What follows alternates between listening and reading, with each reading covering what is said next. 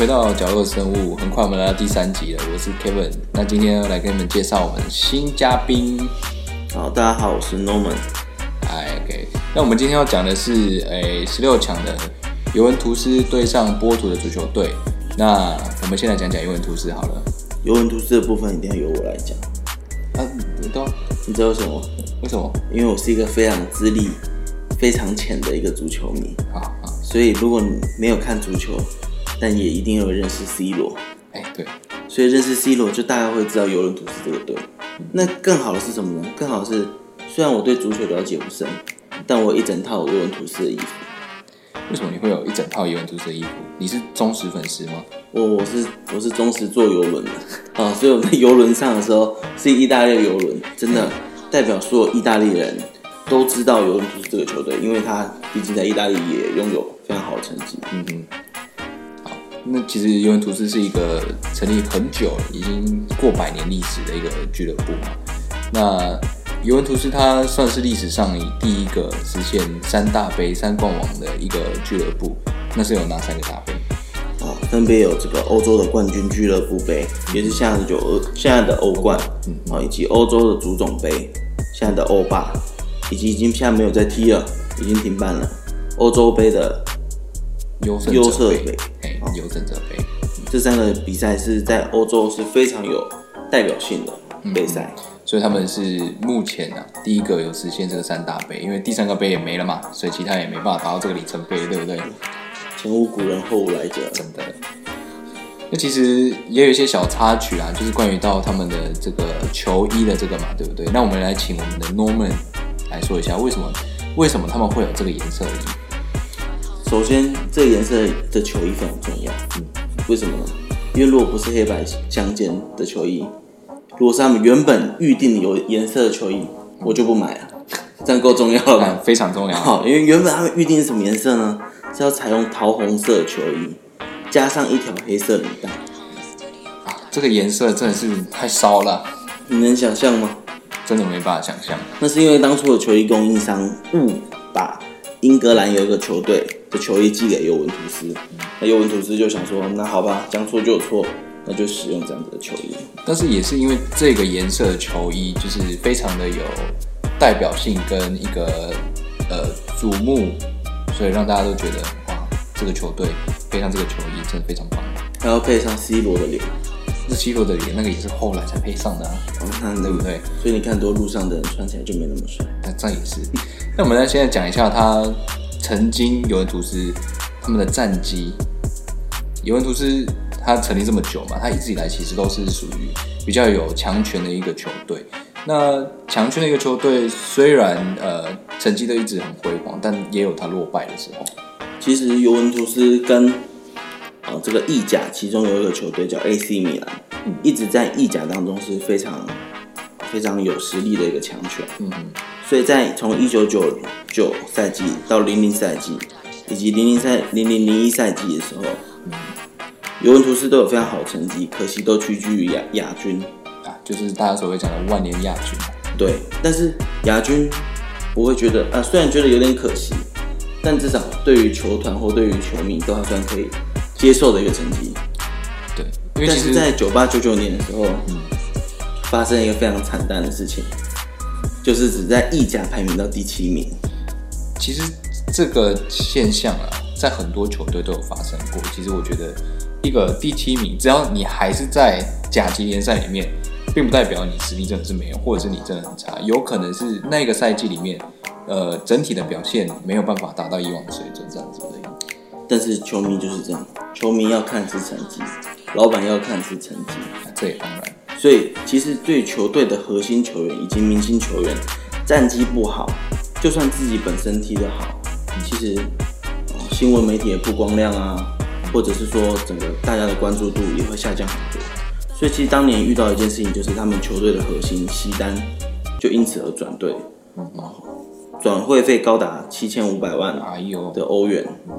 那也是因为这样子的转会，其实发生了一些事情，导致他们也有个机会可以东山再起。嗯那好像他们用了这个转会费引引进了不少强将啊，对对不对？有我们现在的最强防守员布冯，守门员布冯，对不对？还有图拉姆，还有内德韦德，还有萨拉斯这一些比较厉害的一些球员嘛，对不对？真的，而且真的讲到布冯就觉得很夸张，尤其尤文图斯这个球队，不知道是不是专门养老将的，守门员四十岁，明星前锋 C 罗三十五岁，所以真的是意大利老人队。呃，不能说老人队啦，只能说他们就是喜欢有实力的，但是呃，体格都保持得非常好，对不对？对，而且其实我觉得这几年这样子看他们踢，真的是也有起了这个母鸡带小鸡的作用。嗯嗯那话说回来，我觉得还是要讲到我们当初这个零二零三年的时候，就是开始遇到这个些转变之后，其实他们就开始反弹，不只是再也不是看到只是亚军而已。所以他们在零二零三年这呃球季里面，终于有得到他们的甲级冠军，也不是终于啦，就是呃久违的一个冠军啦。对，那其实呃这一次那那一个球季里面，他们对上的就是他们的强敌皇家马德里嘛，对不对？因为刚好西丹他也转到皇家马德里嘛，对，刚好遇到刚好又遇到了自己自己家的球员，那也花了不少心思，就是很认真的去打这个比赛。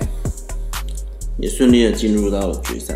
嗯但是很可惜啊，因为决赛的时候就少了一个核心球员嘛，就是他们后来引进的内德韦德，所以在这个十二码的决战里面还是输了，对不对？在这一次的球呃那那一年的球季里面，他们还是得到了亚军。其实这个我觉得对于尤文图斯球团跟他以及他们俱乐部是非常大的一个心情有点喜三温暖吧。因为虽然他们在意甲联赛获得冠军，但是他们一直在欧洲的，就是一直也想要在欧洲的这个重要的杯赛有所成绩，但是却在欧洲冠军联赛最重要的一场败给自己的死对头 AC 米兰。没关系啦，有时候大家都讲嘛，有遗憾才有下一次，对不对？我相信不久之后他们还是可以有办法，因为像你说的，他们用母鸡带小鸡的一个呃情况，一个实力去带新的人，那他们现在也有非常有诶、实力的球员带领着新球员，所以他们在后期的崛起有得到一个非常好的成绩，就他们有缔造了这个意甲的九连霸。哦，这个真的是没有，呃，应这真的是前无古人后无来者，因为真的九连霸，九连霸很多人觉得三连霸就已经算是一个王朝了，九连霸是一个什么你？能想象这个九连霸真的是一个什么概念？所以到了意大利坐游轮，还是得买尤文图斯球衣，对不对？那你没得选，只能买这个球衣。是没得选嘛，对不对？好，那其实我们说一个看起来这么辉煌的一个球队啊，它其实有很多呃比较负面的新闻啊，很常会有就是别人的 一些讲不好的东西。那我们比较熟悉的是什么什么样的一个新闻啊？其实一个球队这么的强势，当然遇到一些低潮的时候，一定是很多的媒体的关注。那当初就发生一件事情是这个电话门的丑闻。这件事情怎么发生呢？就是源自于卡佩罗的这个总教练在尤文图斯执教这两个球季中，引进了非常非常多的球球星，比如伊布啊、艾默森啊这些的球星，在零四零五赛季以及零五零六连续两个赛季获得了意甲的冠军，但球队却在欧冠中始终没有起色。所以我们刚刚有提到嘛，他们在很早的时候就完成了三大杯里程碑，但其实他们在近年来，就是零零年后、千禧年后，其实他们一直在欧洲的重要杯赛里面没有取得一个非常好的成绩，甚至有时候也都只屈居于亚军。所以他们非常想要得到这个冠军，但是也是因为这样子，就让人好像开始传闻了一些的事情，甚至就是传出了这个电话门的事情。但什么叫电话门事情呢？就是说，当初就尤文图斯被指控零四零五跟零五零六赛季操控裁判和比赛，嗯，那球队也成为了众矢之的。那就是不是这样有点死无对证？哎，这个是真的，因为其实说真的，这个这样子的丑闻出来，在死无对证的情况之下，我们身为观众的啦，看了也是觉得很心疼，但是我们也没有办法去做什么，只好还是默默的支持他嘛，这个其实你不知道，为什么我们说看似死无对证，却是有点默默承认，因为其实他们俱乐部的高层，所有人就已经集体就已经解散了，然后就是纷纷的有些人就离开，就有点好像默认的感觉。就是像日本人，就是会怎么说辞职啊，啊，对对对，有点叫做呃，反正就是我觉得那个感觉就是我不想承认，但是我也不否认。所以其实当初尤文图斯也受到了一定的惩罚，就是也降入到了第一次降入到了二级的联赛，并剥取了他前两个赛季的冠军。那我觉得其实剥夺冠军以及进入到二级联赛，其实都不是对尤文图斯最伤的。对，因为我觉得在一个有实力的球队里面，不管你对他做出了怎么样的惩罚，他有实力，他还是能崛起，他还是能回来，对不对？就像我们刚刚有讲的，一一年到二零年这个九连霸的这个冠军，甲意甲冠军，这是呃他们很努力、很努力得回来的一个成绩啦。对，很多人可能都以为哦 C 罗，我们 C 罗哥哥加入了尤文图斯之后，他才重新又获得了这个意甲的冠军。嗯，那刚刚有提到嘛，从一一年就开始获得。其实他早在一七一八年的时候，不止获得了冠军，在当季的欧联八强，十个人应战欧联哦，它又是他们最重要的杯赛，因为是不是他们现在已经把意甲冠军当玩具了？对，就是拿了九次，不想拿了，想要拿欧冠。对他们就想拿欧洲杯冠军，所以他们所有的精神跟专注度都放上面。但是他们当初只剩十个人可以应战，嗯，我不像我们，不是现在的 COVID 1 9但是也是只有十个人应战，零比三败了给了我们的皇家马德里。啊，又是皇家马德里啊！但是这场比赛非常有争议性，因为皇马球员明显的手球，裁判没有判罚。那尤文又因为申诉的时候领到红牌，被逐出场。但是其实尤文真的是非常的有企图心，在客场的时候又以三比一胜出。哇，所以他们到最后就是有一个反转哦。但可惜最终遭抢劫遗憾出局。什么叫抢劫呢？就是当初的时候，因为最后刚刚我们听到那个红牌，其实对于整个比赛有一个非常大的转变。因为他们就是十个人嘛，对不对？对，那其实这个事情之后，我们也看到，哎，胡凤到最后还是也是有离队了嘛，对不对？对。那他的离队其实对于整个球队是非常大的影响，毕竟是是正宗的老将，而且也是守门员，其实就好像一个可以稳定军心的一个位置哦。那么后来看到，早在一七一八年的球季的时候，哎，呃，一八一九年的球季的时候，我们就迎来了我们的现在的 C 罗哥哥啊，哦，真的是一定要的。这是一定要的，对不对？那他进来的时候，呃，他在表现上是不错啦，对不对？那已经打到今年二零二零年、二零二一年的赛季嘛，对不对？其实我觉得他们今年的赛季不只是希望在欧冠杯有所掌握，我相信球队也一定想要再夺到意甲冠军。毕竟九连霸跟十连霸听起来，十连霸听起来是还是好听。当然了，就九个跟十个，但每个人都想要十个嘛，对不对？但是呢，我们就要来聊聊一下现在目前尤文的一些近况。其实罗文图斯今年不像往年一样打得这么的顺，虽然今年表呃账面上看起来九胜六和一败，要输其实不是很容易，但是好像赢也不是赢得很轻松。嗯，就是在们在中间的一个位置这样子。对，所以现在也是位于打意甲的第四名。嗯，我相信也是跟可能前阵子一些新冠肺炎影响到 C 罗的出赛啊，这些有些关系。毕竟其实啊，这个尤文图斯的防守是非常的好的啊，但进攻的方面还是可能是要靠 C 罗，他那个自带 buff 的攻击，真的是一个人好像可以打全部。哎就是哥哥带你飞的概念啊。我哥哥真的是厉害，哥哥行，哥哥好。啊，我觉得真的，你看到 C 罗在踢球的时候，他真的不只是一个明星前锋的感觉而已，他是真的可以用他的一些激情跟热情，可以带领整个球队。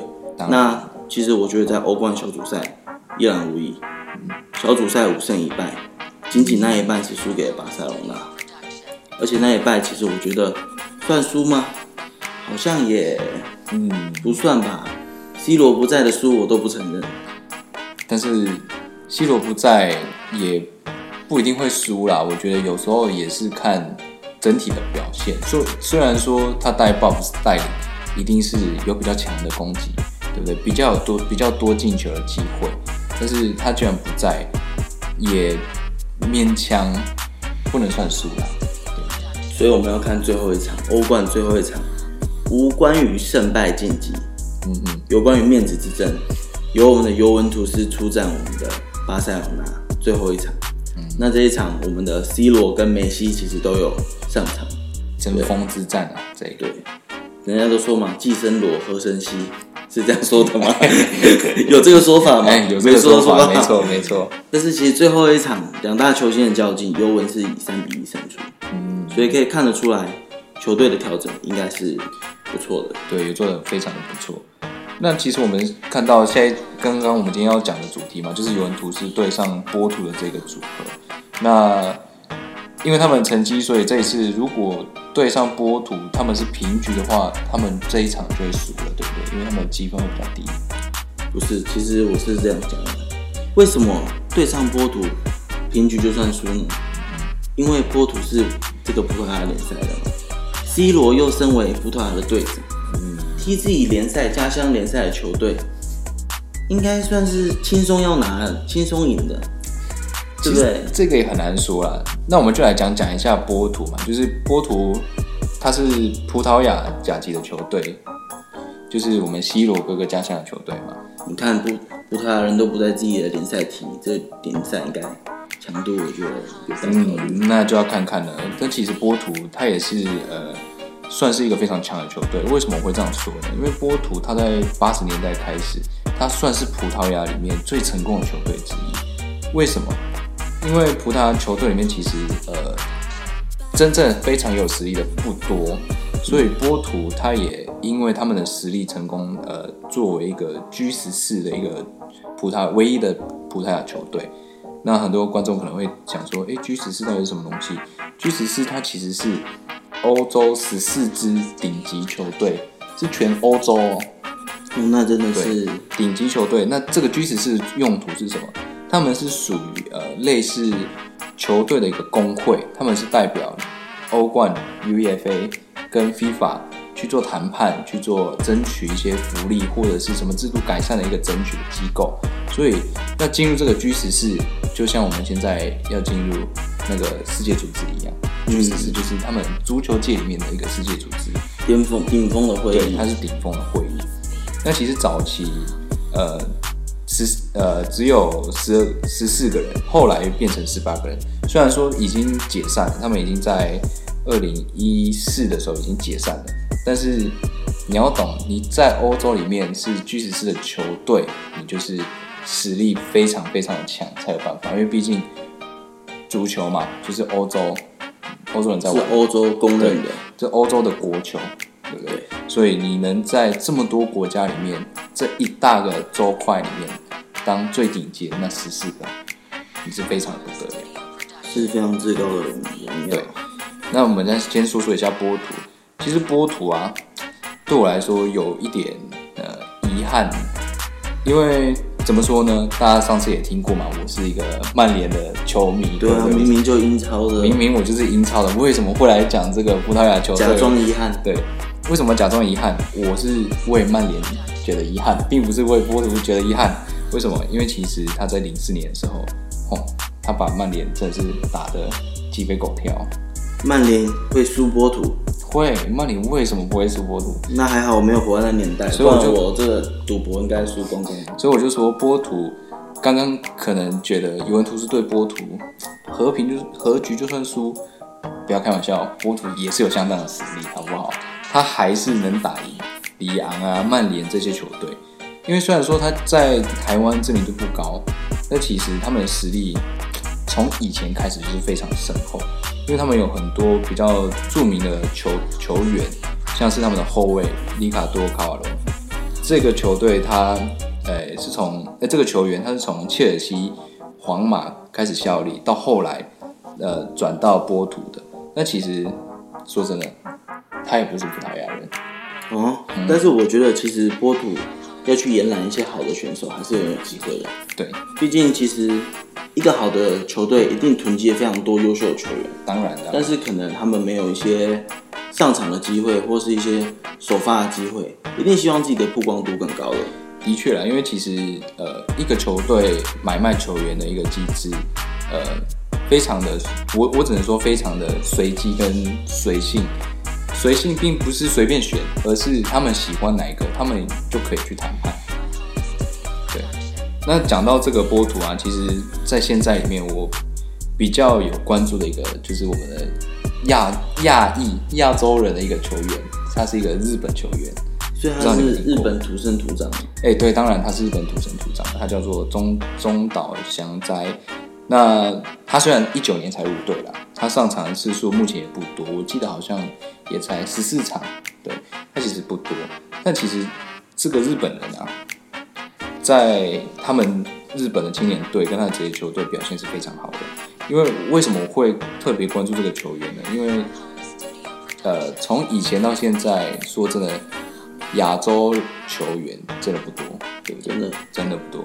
那近期开始又有很多亚洲球员进入到欧洲的球队里面其实一些亚洲的球员真的更需要更多的曝光率。当然，很多人可能只像目前只看到当红炸子以及有没有孙兴慜。对，那在早期还是有，但是都是属于个位数的情况之下，反而到这个赛季里面，一九年赛季里面开始有越来越多、越越来越多亚洲人的一个出现啊。那说说到这一位呃，我们的日本球员啊，他的表现非常不错。我觉得接下来对上尤文图斯，他们是有机会去发挥，因为这一场比赛主场就在波图。哦，我们还是主场。对，所以我你说尤文图斯对上波图何局，很大机会啊，因为为什么？波图是主场。说不定也不一定会合局，也可能我们波图也有办法打赢。真难说，这影响我下注的决定。但我觉得，其实你刚刚提到中岛祥哉嘛，其实我觉得亚洲的球员有亚洲球员的优势。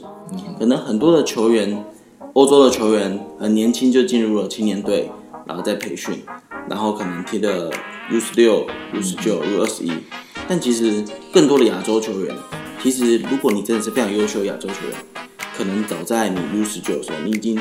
跳级到职业的一个球赛，所以其实可能你的球风或者是你在场上的稳定度不一定会亚于一些对，不一定会输给亚洲，不一定会输给输给欧洲人，所以我才就是特别有关注这个日本的球员那刚才有说到嘛，对不对？我们会在波图的主场叫做火龙球场，听起来好像听起来很猛嘛，对不对？所以原图是要小心一点哈。那除了这个，我们还有看到，我还有看到另外一个我比较目前有在关注的这个前锋啊，他是从西汉租借过来的 Philip Anderson。那这个人，你说他实力很好吗？我觉得实力算是不错，不能说很好。但是，哈，来了，AC 米兰对他也有兴趣。AC 米兰有兴趣，那肯定是我们尤文图斯比较有球员。我跟你说。他会有兴趣，也代表他也是有一定的实力，好不好？我这个不可否认。嗯，那我们就拭目以待这个比赛嘛，对不对？那按照我们之前的惯例，我们都来插赌一下。可以啊，没有问题啊。那这个输的惩罚哦，我们就由观众来提供。我没有赌过一把这么有信心的。信心嘛？好啦，我我也不想灭你的自信。啊，你说了，毕竟开让分。还要开让分，你那个和局就算输了，你还要开让分啊，对不对？每次都说嘛，打踢球、打球都是要天时地利人和，人要配合的好，对不对？天气要良好。我们现在已经有地利了，主场优势，所以我觉得我还是会支持波图。OK，我们尤文图斯很简单，嗯，只要把疫苗寄去给 C 罗哥哥。就没问题了。好，OK，那我们就今天就讲到这一边。然后下一期的话，我们就会来说我们的塞维利亚对多特蒙德，多特蒙德也是一个非常精彩的球赛。那今天就到此为止喽，谢谢大家，好，拜拜拜拜。